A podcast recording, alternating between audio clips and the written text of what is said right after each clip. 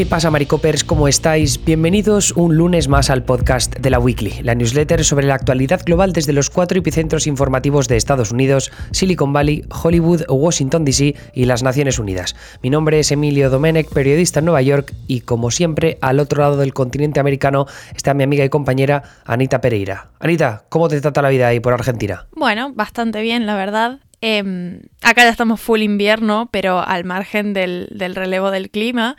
Han sido días muy moviditos en mi provincia con muchísimas manifestaciones, así que vengo como de un fin de semana bombardeado de, cosas y de novedades. ¿Qué, ha pasado? Porque ha habido manifestaciones. Bueno, es que en Argentina yo diría que estáis siempre de manifestaciones, ¿no?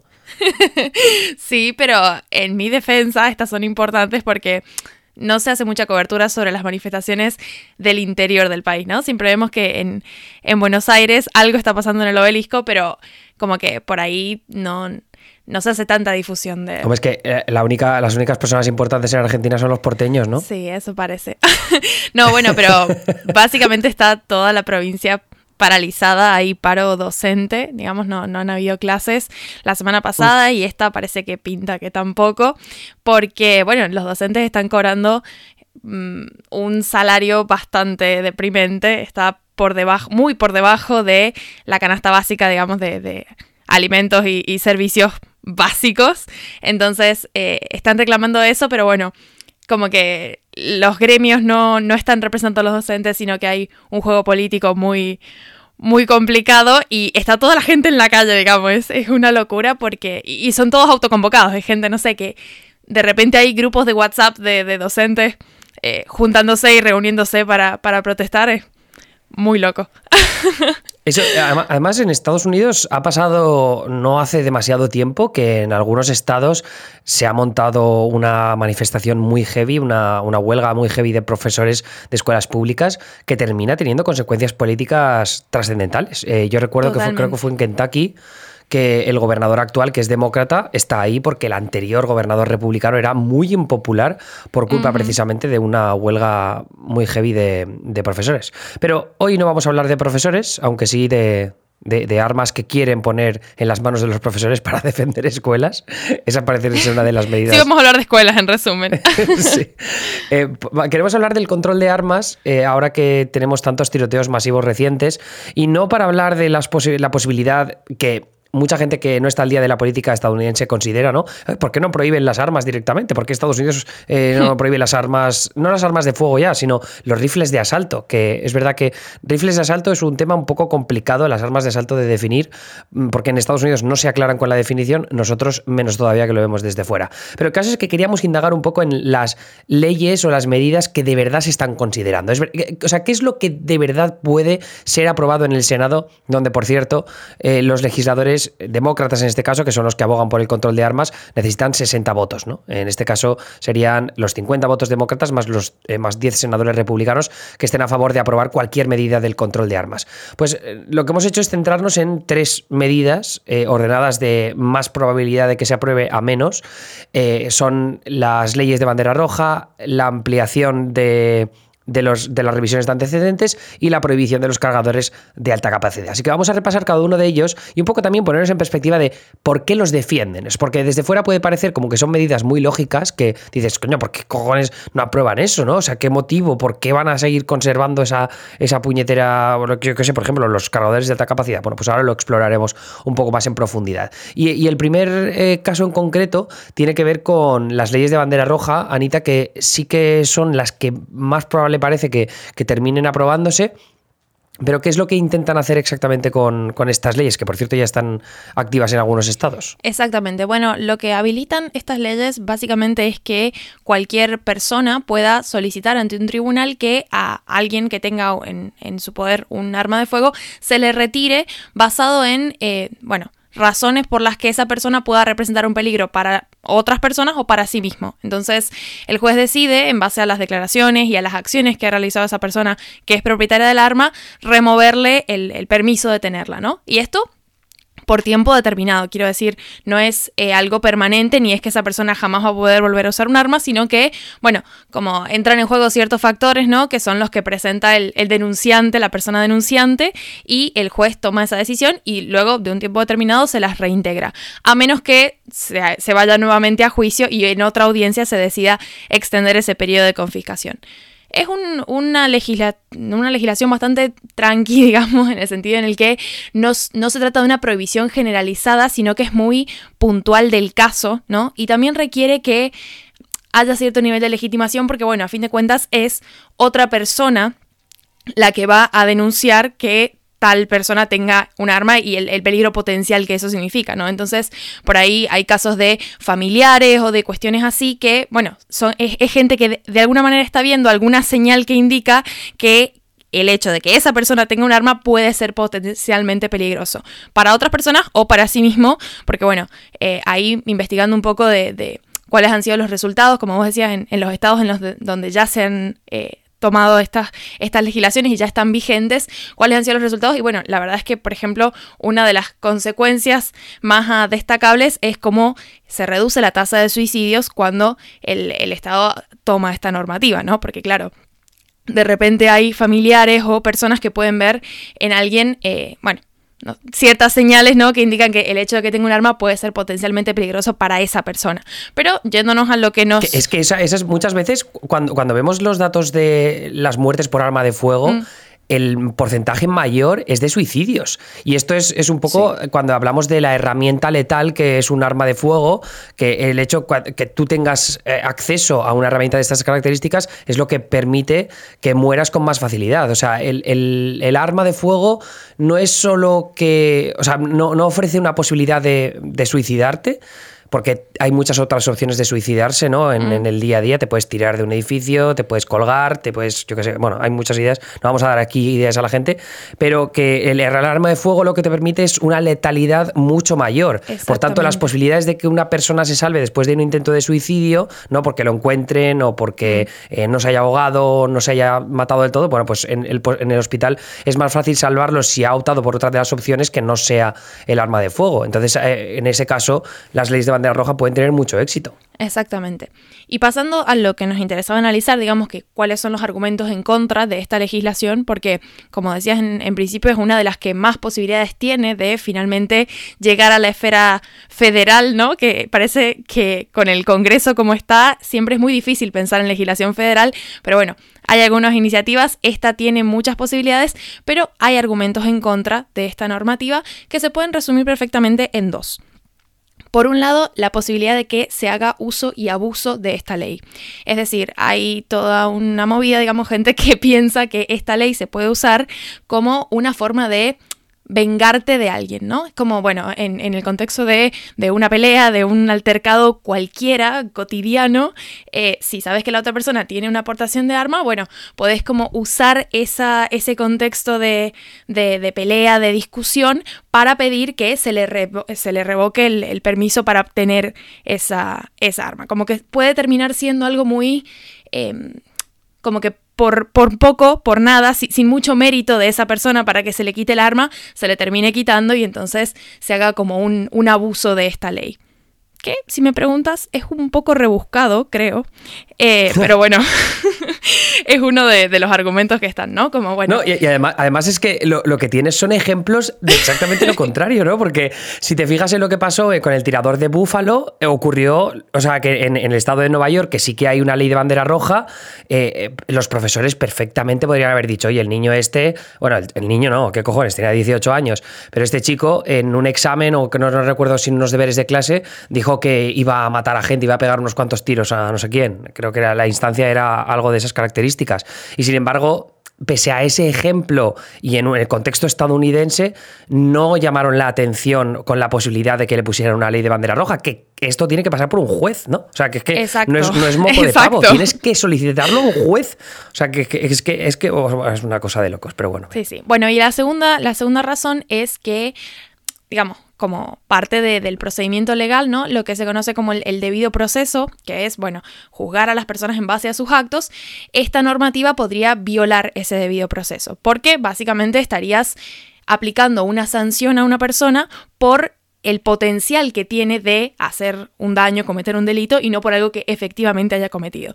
Pero la verdad es que a nivel legal hay otros casos en los que esto pasa y creo que el, ejemplo más claro es en los casos de las órdenes de restricción por violencia doméstica, se emiten antes de que la persona pueda hacer la acción por la cual se, la juzgaría, porque justamente el objetivo es evitar que lo haga, ¿no? no son argumentos bastante flojitos, creo. Eh, ahí mirando los otros, como que hay, hay otras normativas que tienen más peros. Esta justamente por eso quizás es una de las que más posibilidades tiene de, de convertírsela y no, porque los argumentos son medio flojitos, pero existen, digamos, hay, gente que está en contra. Claro, también, tenemos que pensar, y esto se aplica a los otros dos ejemplos que vamos a poner más adelante, que aquí tiene que ver todo con la base de la segunda enmienda. Siempre la segunda enmienda entendida como supuestamente el derecho, el artículo de la Constitución que protege el derecho a poseer y portar armas. Que esto tampoco tiene el consenso jurídico necesario como para llegar a esa conclusión. Lo, que pasa es que el Tribunal Supremo de mayoría conservadora tomó una decisión eh, con Heller, ¿no? que es como se conoce la decisión que tomaron en el año 2014, creo que fue. Incluso, incluso fue antes, eh, no recuerdo exactamente qué año era. Pero con esa decisión es cuando dijeron, ah, mira, el Supremo dice que sí, que la segunda enmienda protege el derecho a poseer y portar armas. Pero tú te vas a las decisiones que ha tomado el Supremo y los tribunales federales a lo largo de toda la historia de Estados Unidos, y en realidad la segunda enmienda no se ha empezado a valorar como tal, como un derecho constitucional de que la gente tiene eh, derecho a poseer y portar armas, no se ha defendido hasta hace muy poco, hasta hace unas pocas décadas, ha cambiado el discurso. Hice dos artículos en, Neutral que van un poco en esta senda. Entonces, cuando tienes ese contexto de cómo lo recibe la ciudadanía, ¿no? Cómo lo asume la ciudadanía, todo el tema este del derecho constitucional, se entiende un poco mejor de, ah, mira, pero es que quieren vulnerar mi derecho constitucional de que yo tengo que poseer y portar armas, ¿no? Es lo mismo cuando hablan de, eh, no, que necesitas una licencia obligatoria para poder tener un arma. Y, claro, los que son pro control de armas te dicen, ah, ¿qué pasa? Que, o sea, que eh, eh, necesitas licencia para, para, tener un coche y estás conforme con eso, pero no estás conforme con tener una licencia de armas. Y te dirán, ah, bueno, pero es que en la Constitución no pone que yo tengo que tener el derecho constitucional protegido a tener un coche. Ese es el argumento, ¿sabes? Entonces, claro, al final parece que no, como, como, es, como está reconocido prácticamente como un derecho fundamental, es como la libertad de expresión, pues se aboga, se, apoyan en eso y a tomar por culo. Entonces no hay por dónde salir. Yo, creo que eso es esencial para, entender no solo lo de las leyes de bandera roja, sino, Anita, también las revisiones de antecedentes ampliadas. Sí, sí, tal cual.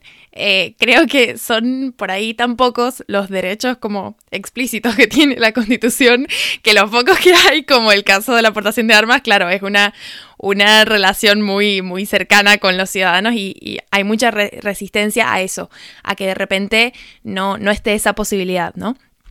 Y después tenemos, bueno, esto que decías, la revisión de antecedentes ampliada. ¿Por qué ampliada? Porque en realidad hay una legislación federal ya existente que lo que hace es requerir verificación de antecedentes para las armas que se comercializan a través de, eh, bueno, comerciantes o eh, negocios autorizados de armas de fuego. Estos vendedores, ahí por lo, por lo que leía, representan aproximadamente el 78% de todas las ventas de armas. ¿Qué pasa con el otro porcentaje? Bueno, ese otro porcentaje es lo que se conoce como venta o, transacciones de tipo privado que se realiza, y que esto está permitido por la ley federal también, se realiza con, eh, bueno, personas que no están involucradas en el negocio de la venta de armas de fuego, que se entiende que no venden armas de fuego como masivamente, ¿no? Como no tienen una superindustria, pero sí se pueden dedicar a la venta, a la comercialización de este tipo de armas. ¿Qué pasa? Que las ventas de armas en ese contexto no, no está, o sea, no necesariamente en realidad, por ley federal, no necesariamente están sujetas a esta revisión de antecedentes. Entonces, parte de las propuestas es lo que se conoce como una revisión de antecedente ampliada o universal, que implicaría que todas las transacciones privadas o las, las, que ya están reguladas se, o sea, impliquen esta verificación de antecedentes. Hay algunos estados que ya tienen incorporada esta esta legislación, hay otros que no, y bueno, ahí es donde está la, diferencia, ¿no? Porque al fin de cuentas, una de las cosas que, se argumenta es que, eh, bueno, los responsables de tiroteos masivos y de este tipo de malos usos, si se quiere, de las armas de fuego, suelen comprarlas por esta vía, ¿no? Porque justamente no requiere verificación de antecedentes, no tenés muchas condiciones y es mucho más fácil acceder a este tipo de armas por esta vía. Pero bueno, nada. Eh, a fin de cuentas, digamos, eh, la revisión de antecedentes también es todo un proceso. Y bueno, tiene que ver con, algunas de las cuestiones que, se critican de que se universalice. Eh, a fin de cuentas, yo, creo que con esto de las armas hay que pensar también en el, en el negocio que es, ¿no? Porque toda regulación también implica cambios en la dinámica y en la forma en la que se comercializan las armas en Estados Unidos, que no es poca cosa. No, bueno, claro, en cuanto, cuanto más tardes en comprar un arma, ¿no? Más impedimentos haya a la hora de ir a una tienda a comprarte una, pues menos vas a vender, ¿no? Ahora mismo se venden como churros. Lo que no puede ser, tío, es que tú vayas a una tienda, te vas a comprar cinco pistolas en algunos estados sin ningún tipo de limitaciones, y comprarte eh, eh, cientos y cientos, miles incluso de balas, ¿no? Para cualquier arma que, esté a tu alcance. Exactamente. Eh, y esto en un estado como Texas, incluso teniendo 18 años. Eh, claro, aquí lo que pasa es lo que dices, es un negocio, eh, pero no, solo eso, yo creo que también eh, tiene que ver un poco con esta idea también de derecho fundamental, derecho a la privacidad. Derecho a la privacidad, en este caso, para que no sepa el gobierno que tú tienes un arma, ¿no? ese derecho sí que está protegido, y aquí voy a jugar un poco el papel demagogo de los pro aborto, los pro abortistas, que dirían, ah, derecho a la privacidad para que no se sepa que tienes un arma y te cabreas, pero el derecho a la privacidad de la mujer a tomar la decisión sobre su propio cuerpo, ahí así que te metes, hijo de puta. Ese es un poco el resumen de, la hipocresía republicana en ese, en ese contexto. Aunque es verdad que, bueno, luego podríamos hablar de la, vida, de cuándo es la vida y cuándo no, pero lo vamos a dejar para otro día. Solo quería jugar un poco el papel de magogo en esa instancia. Sí, sí, la, privacidad a veces sí y a veces no. Sí. en resumen, es, un poco eso. Y bueno, esto, este, mm, este tipo de iniciativas sí que tiene más eh, contras, ¿no? Y sobre todo de grupos pro armas que justamente hacen como negocio, ¿no? Porque es exactamente lo que vos decías. Cuanto más difícil sea acceder a esas armas, más complicado es para la gente que se dedica a venderlas y que de hecho, tenemos una newsletter, si no me equivoco, en la que hablamos de cómo la pandemia hizo que aumentara eh, la compra de armas en todo el país. Es como Estados Unidos siempre ha sido un país sumamente armado en comparación con otros países, ¿no? Donde no tenemos esta legislación que lo habilite. Pero es que además eh, la pandemia hizo que aumentara ese, ese nivel de compra. Entonces, claro, también es cierto que los, las empresas que se dedican a la, la venta de armas están en una posición especialmente cómoda después de estos años en los que ha habido como una auge en la compra. Pero algunos de los argumentos que están en contra de, esta normativa tienen que ver con esto que decías de la invasión de, la privacidad, ¿no? Y el hecho de que el Estado tenga más información de la que debería sobre la persona. Y también creo que tiene que ver con el, a la privacidad, no solamente de que el Estado sepa que tengo un arma, sino también que cuando voy a comprar un arma, la persona no se entere de mis antecedentes. Creo que un poco es eso también, ¿no? Eh, que bueno, es todo un debate, qué tan públicos deberían ser los antecedentes de las personas, porque es cierto que, condiciona mucho, pero eso es otra puerta que queda abrirla para otro contexto tal eh, vez. Otro, sí, otro, debate. Eh, bueno, otro de los argumentos es el hecho de que... Este, este, sí que me parece algo muy interesante para pensarlo, que es el hecho de que las, eh, los permisos, ¿no? las verificaciones antecedentes tienen un costo y agregan un costo al proceso de adquisición de un arma. Entonces, lo que argumentan es que esto complica a los estadounidenses pobres que quieran adquirir armas porque hace que cueste más caro, ¿no? Y es problemático porque muchos de esos ciudadanos de clase baja, que van a tener problemas extra para comprar un arma, viven en zonas donde hay altos índices de criminalidad. Entonces, como la lógica es, los que más la necesitan van a tener más problemas para comprarlas. Pero bueno, esto contando con que, no sé, la policía no existe, por ejemplo. No, pero aquí, aquí es curioso porque es verdad que es un argumento interesante porque si, si lo piensas en el, en el contexto del acceso al voto, se critica muchísimo el hecho de que tengas, necesites un carnet de identidad, ¿no? Un carnet de conducir o demás historias para votar, ¿no? Los republicanos durante muchos años lo que han abogado es por eh, suprimir el voto a través de estas. Eh, es que, claro, desde el punto de vista español no lo vemos como una restricción. No sé, no sé vosotros, creo que esto lo hemos hablado en un podcast previo, porque aquí lo que dicen los republicanos, bueno, es que tienes que tener un carnet de identidad, un carnet que te identifique y que venga con foto. ¿Quiénes son los, los que con menos probabilidad tienen un carnet que les identifique y que tenga foto? Pues los, los, que son de minorías, ¿no? La gente más pobre que generalmente son, o de forma desproporcionada, son de minorías como el afroamericano o como la latina. Entonces, eh, se supone que ese tipo de, de requisitos para poder votar, al final lo que hace es restringir el voto de las minorías, que como sabemos votan más demócrata que republicano. Eh, esto también se puede aplicar, por ejemplo, en el caso de los antecedentes, a eh, lo que se aprobó hace un par de años en Florida, que a nivel se hizo un referéndum para ver si todos aquellos que salían de prisión podían recuperar su derecho al voto. los como exconvictos, ¿no? Entonces luego eso se aprobó que sí, o sea, se, definió gracias al referéndum que los exconvictos recuperaban su derecho al voto. Bueno, pues la legislación republicana, la legislatura republicana de Florida lo que hizo fue pasar unas leyes para que hasta que no saldaran sus deudas con el Estado, ¿no? Pagar todas las deudas que tenían después de salir de prisión y demás historias, no podían recuperar su derecho al voto, lo cual era un nuevo impedimento. Entonces aquí puedes hablar un poco de lo mismo, ¿no? ¿Qué pasa? Que la gente que tiene antecedentes, eh, pese a que viven en zonas súper conflictivas, y sabemos que Estados Hay zonas muy conflictivas, barrios muy peligrosos donde la violencia armada es una realidad diaria. Ahora esa gente no puede tener derecho a un arma para poder defenderse pese a que ya, sabes, como que han dejado esa vida criminal en el pasado. Bueno, aquí podemos entrar en un debate mucho más complejo, pero sin duda me parece interesante que vayan por ese enfoque porque, porque bueno, puede y creo que puede haber activistas progresistas que, puedan estar a favor de eso. Bueno, y las otras dos razones tienen que ver por un lado, con que eh, hay muchos que argumentan que esto no detendría el crimen, porque además de las ventas privadas está el mercado negro en sí y mm, que hay un número interesante de criminales que obtienen las armas directamente por el mercado negro, entonces que al margen de que se pueda regular por la otra vía, siempre va a existir ese tipo de, de comercio, ¿no? Y que bueno, los criminales lo pueden seguir eligiendo si se quiere.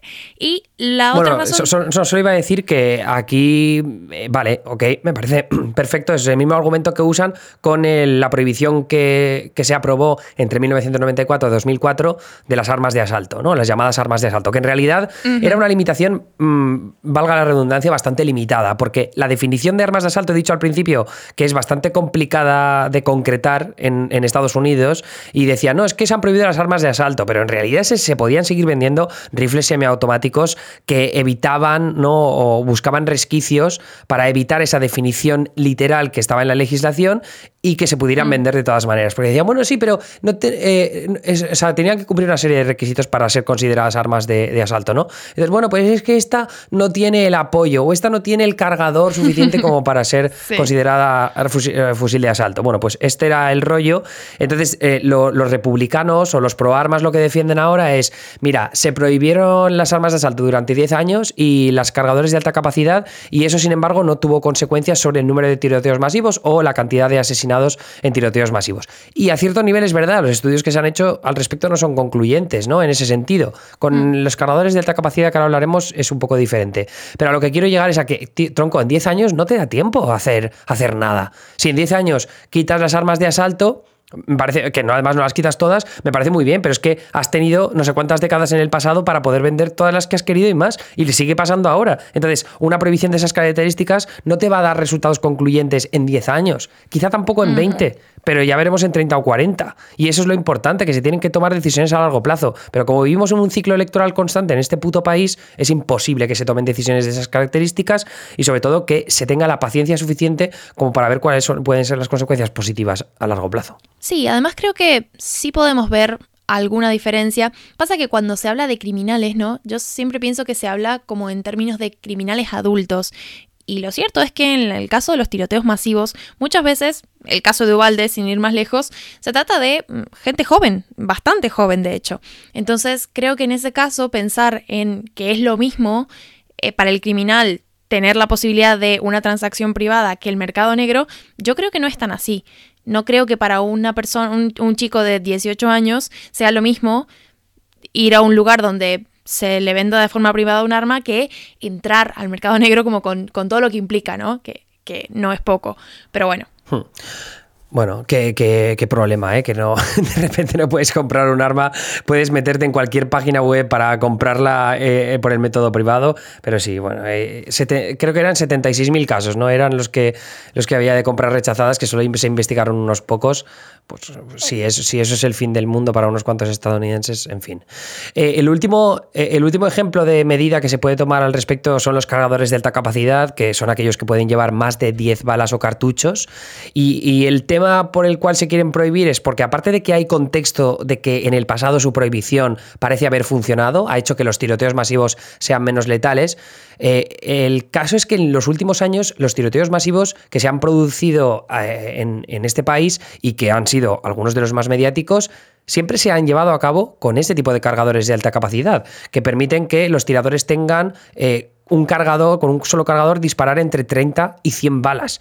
Si pensamos en tiroteos como los de Dayton en Ohio, el de, el de Las Vegas también, eso eran casos en los que el tirador tenía cargadores con un huevo de munición que le permitían disparar decenas y decenas de balas en apenas unos segundos eh, y ser muy letal en, esos pocos segundos. Joder, el de Las Vegas se cargó a más de 50 personas en apenas, que fueron unos pocos minutos, pero es que yo, recuerdo haber leído que en menos de 30 segundos disparó 100 balas. Entonces, claro, al final cuando tienes ante ti un concierto repleto de cientos o incluso miles de personas, eso te permite ser mucho más letal. Y, aquí el argumento que esgrimen aquellos que son eh, pro control de armas es ¿quién necesita más de 10 balas? ¿No? Y yo creo que es una pregunta que se hará cualquier persona. ¿cuál es la defensa posible para que haya mm, eh, cargadores que tengan más de 10 balas. ¿Para qué lo quieres usar? ¿Eso es para eh, tu campo de tiro? ¿Para matar a un eh, ciervo? Que es lo que decía Joe Biden burlándose el otro día. Bueno, aquí el argumento que dicen es que es la defensa propia, ¿no? En un contexto en el que muchos criminales ya poseen este tipo de cargadores de alta capacidad, que es un argumento habitual, ¿no? Ya con las armas que existen, ¿para qué lo vas a prohibir? Eh, y luego otro, lo otro es porque algunas situaciones implican tener que defenderse de varios criminales, ¿no? Si de repente entran tres ladrones a tu casa con armas de fuego, pues oye, si tienes un un, cargador de alta capacidad, eso te permite cargarte a los tres antes de que te puedan hacer nada, ¿no? Este es literal el argumento, que bueno, que me parece, a, cierto nivel puedo entenderlo, ¿no? Porque en Estados Unidos es un país muy violento y con muchas armas de fuego. Y lo último tiene que ver con que hay millones y millones de cargadores de alta capacidad en circulación desde hace décadas. Entonces, prohibirlo sería anticonstitucional porque son de uso común. Atentos a eso.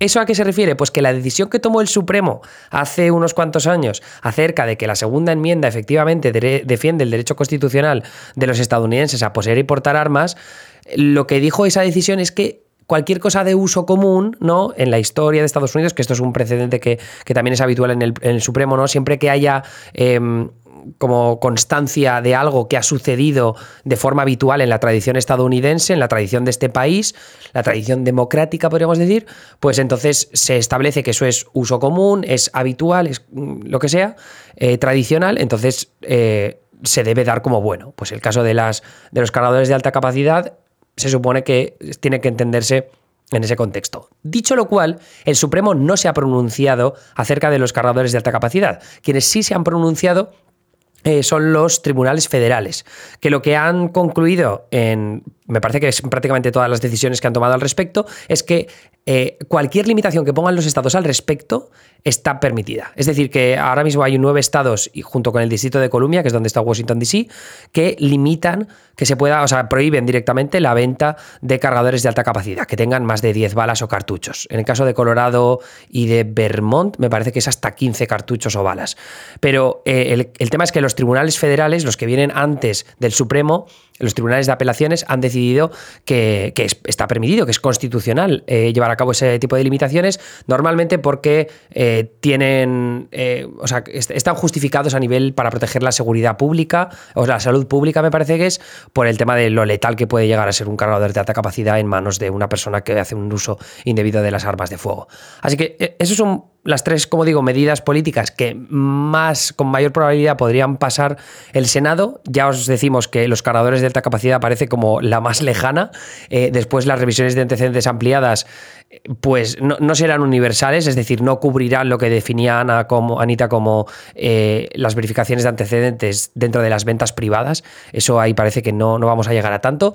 Y luego las leyes de bandera roja, quizás sí que se aprueben, pero sea más una versión como vale, os damos dinero, ¿no? Os damos subvenciones en el caso de que eh, llevéis a cabo leyes de bandera roja, para que podáis aplicarlas de la forma más efectiva posible. Pero claro, todo esto en un contexto en el que Anita se están produciendo unas presiones políticas tremendas, no solo en Washington, D.C., donde están los lobbies muy activos, sino también en un estado como Texas, que es donde se ha producido ese tiroteo de Ubalde en la escuela primaria Rob, donde mataron a, bueno, un tirador mató a 19 niños, 19 niños y dos profesoras ahí estamos viendo también eh, una presión bastante fuerte de políticos y de donantes, ¿no? Que los donantes, los que dan dinero a las campañas políticas, son figuras muy relevantes en el contexto político. Sí, yo, de hecho, había estado leyendo bastante sobre cuál ha sido la, reacción no republicana, porque sabemos que los demócratas tienen un historial de muchos años, eh, décadas incluso, ¿no? De militancia contra esto de la, libre venta, ¿no? Como, como eh, una, eh, tienen una política un poco más orientada a controlar y también, o sea, bueno, son un poco más conscientes, creo, de las consecuencias de no tener un, control estatal responsable en esto de la compraventa de armas y que luego deriva en, casos tan terribles como los que mencionabas. Pero los republicanos siempre han sido pro armas, más, bien, ¿no? Como muy, asociados a la idea de la segunda enmienda y demás, y es como es la, tradición de ambos partidos. Pero con esto de Ubalde, la verdad es que hemos visto a varios republicanos un poco como, no, no digamos cortar con esa tradición, sino tomar distancia y empezar a decir, bueno, quizás hace falta hacer algo. No digamos eh, algo muy radical, pero algo, algo aunque sea, aunque sea esto de, bueno, las leyes de bandera roja, algo, una pequeña limitación porque evidentemente es que eh, ha sido terrorífico lo que pasó en, en Ubalde y, creo mm. que es el tipo de cosa que deja una, una marca en la sociedad muy fuerte. Entonces, eh, más allá de, bueno, las, las convicciones eh, a nivel político, pero abstracto, ¿no? Como esto de defender la constitución, claro, cuando estás frente a los padres de 19 niños porque mm, el hecho de que haya sido una primaria me parece que es el dato más eh, aterrador, digamos, estar frente a las familias de 19 niños que fallecieron en un tiroteo que probablemente podría haber sido eh, evitable, o al menos eh, gubernamentalmente podrías haber tenido la certeza de que hiciste todo lo que pudiste. Y bueno, en estados donde tradicionalmente se ha buscado mayor libertad para comprar armas, y para que la gente las, pueda tener, claro, esto no, no, no, funciona así. O sea, realmente creo que eh, de alguna forma deben haber habido varios funcionarios que se han ido a dormir pensando si realmente habían hecho todo lo posible para evitar este tipo de cosas, ¿no? Entonces hay varios republicanos que han, han estado como aflojando un poco y que la postura que han tomado luego de este ataque ha sido de, bueno, algo vamos a hacer, digamos, y, pensar propuestas y por eso hemos visto cómo hay un esfuerzo bipartidista en el Congreso por lograr este, este cambio, ¿no? Aunque sea chiquito, aunque nos parezca chiquito, sobre todo, eh, digamos, desde afuera, ¿no? Desde países donde esto no es una realidad en absoluto. Em, pero sí me parece muy interesante ver cómo funcionan las presiones para con el Partido Republicano.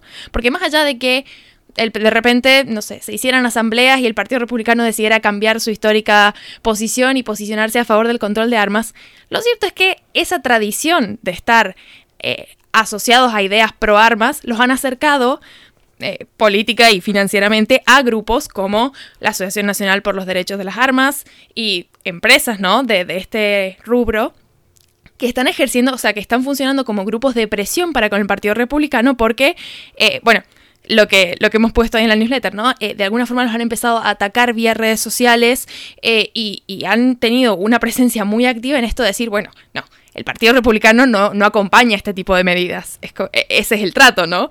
Eh, y me parece muy fuerte porque, claro, uno por ahí leyendo esto de que, bueno, los republicanos, bla, bla, bla, no solamente se generaliza porque los republicanos como cualquier partido político, tienen sus divisiones y hay republicanos que han estado, que, están activamente buscando qué se puede hacer con el tema del control de armas, como hay republicanos que han decidido no hablar del tema y proponer otras alternativas como aumentar la seguridad en las escuelas, ¿no? Eh, que bueno, por ahí no es lo que se busca, pero eh, son distintas estrategias ante cuestiones como esta que evidentemente requieren de una respuesta, pero mm, no siempre hay que pensar los republicanos como un, un ente homogéneo que piensa igual, que tiene la misma ideología, y creo que es muy importante pensar cómo otros eh, factores de poder, como bien pueden ser empresas y, los que vos decías, los donantes, ¿no? Eh, hay un tira y afloje ahí que no solamente depende del Partido Republicano, sino cómo se van articulando estas relaciones. Y bueno, que quizás eh, hmm. puedan tener una finalmente una consecuencia cuando llegue la hora de la votación. Que, ahí, a ver, el, problema principal para, el impedimento principal para las leyes de control de armas o sea, los lobbies, por supuesto que son importantes, ¿no? Pero yo creo que ya es la transformación que se ha producido en la base de los votantes republicanos.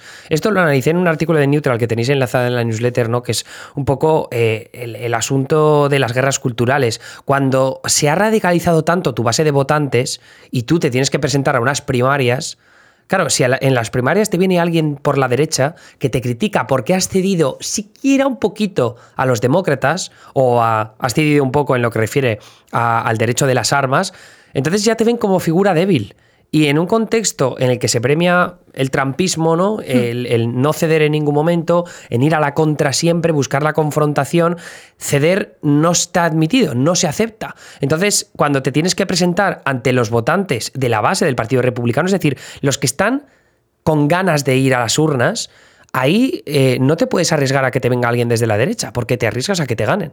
Y yo creo que esa es una de las razones principales por las que, como tú mencionabas en la newsletter, eh, tienes a Peña como Greg Abbott, el gobernador republicano de, Texas, o su vicegobernador Dan Patrick, que en el pasado han apoyado medidas de control de armas y que ahora se han alejado mucho de esa postura porque ven cuál puede ser la reacción a la contra. Esto pasó ya un poco parecido en el año 2014, me parece que fue, con el tema migratorio. En el momento en el que los republicanos moderados, estaban buscando un poco cercano de compromiso con los demócratas en materia de reforma migratoria, ahí hubo consecuencias brutales contra, contra los republicanos moderados. El que era entonces el, el líder de, la, de los republicanos en el Congreso, en la Cámara de Representantes, Eric Cantor, a tomar por culo. Lo echaron, le ganó uno que venía del Tea Party desde la derecha, precisamente por haber encontrado compromiso en reforma migratoria con los demócratas. Y esa reforma migratoria nunca se pudo aprobar hmm. precisamente por la reacción que hubo desde la derecha. Y yo creo que en el aspecto del control de armas hay un poco el mismo miedo, ¿no? Porque desde los años 90, siempre que ha habido cualquier... Eh, intento de, controlar eh, las armas en Estados Unidos y hay el ejemplo del 94 cuando se aprobó la prohibición de las armas de asalto que fue además coincidió el mismo año la revolución republicana del 94 con Newt Gingrich las armas también fueron un papel jugaron un papel muy importante. Entonces yo creo que aquí seguimos la misma senda y esa es la razón por la cual se están considerando medidas que tampoco son eh, en absoluto radicales, ¿no? En eh, comparación con lo que desde Europa o desde Argentina podríamos ver como razonable para controlar las armas. Y parece ahora mismo que las negociaciones van en camino de. Eh, el, paquete que se está considerando ahora mismo es centrarse en el aumento de la seguridad en las escuelas, que tú te reías, Anita, pero es que literal que se está negociando eso. Un programa de financiación para incentivar a los estados a implementar leyes de bandera roja y luego mejoras en la infraestructura nacional para el tratamiento de la salud mental. O sea que al final lo, más cercano a, estas leyes que hablábamos es lo de la bandera roja y ni siquiera es una implantación como definitiva. Sí, sí, tal cual. Yo me reía por lo de aumentar la seguridad en las escuelas, no por el concepto en sí, que bueno, también, ¿no? Porque uno quiere creer que hay caminos más rápidos para evitar estos desastres que ese, pero es que aparte las medidas que se están considerando son, por ejemplo, reducir el número de entradas a la escuela. Y claro, esa perspectiva me parece como un montón, es como, como dar un rodeo enorme para abordar un problema que evidentemente no tiene que ver con la cantidad de puertas que tiene una institución educativa. Pero bueno, en fin, que hay mucho en juego y bueno, obviamente lo, hemos visto en, el desarrollo de, ir explicando qué, es lo que está pasando, pero hmm. e, es, muy surreal, sí. A lo, largo, de estos días os mantendremos informados porque parece que las negociaciones van a llegar a su punto final en algún punto de esta semana. Eh, porque eh, Chris Murphy, que es el senador demócrata de Connecticut, que ha estado muy implicado en las leyes de control de armas, o al menos en los intentos de sacar adelante leyes de control de armas, Connecticut, pensad que es el estado en el que se produjo el tiroteo de Sandy Hook, ¿no? En el año 2012 en, en, en Newtown, que murieron también, creo que eran 23 niños los que fueron asesinados en aquella ocasión. Otro caso no, terrible, terrible. Impresionante. O sea, que, y que está en la memoria, digamos. Eh, el caso de Sandy Hook eh, se cita todo el tiempo y ha pasado hace mucho, pero se sigue trayendo a, hmm. debate porque es que fue terrible. Bueno, y cabe recordar que en el año 2012, o sea, se negoció también medidas de control de armas que no llegaron a ningún lado. O sea, que es que aquel tiroteo fue horrible. El de Ubalde ha sido menos horrible a nivel de número de víctimas mortales pero ahora, bueno, parece que nos acercamos a, algo que se parezca a un paquete legislativo, pero a mí, a mí me cuesta mucho creer que se vaya a aprobar algo decente. Pero, en fin, como digo, os mantendremos informados en la versión premium de la newsletter, que tenéis una oferta especial en, la newsletter del 30% para el próximo año, que lo hacemos con motivo del tercer aniversario desde que estamos sacando esta newsletter premium.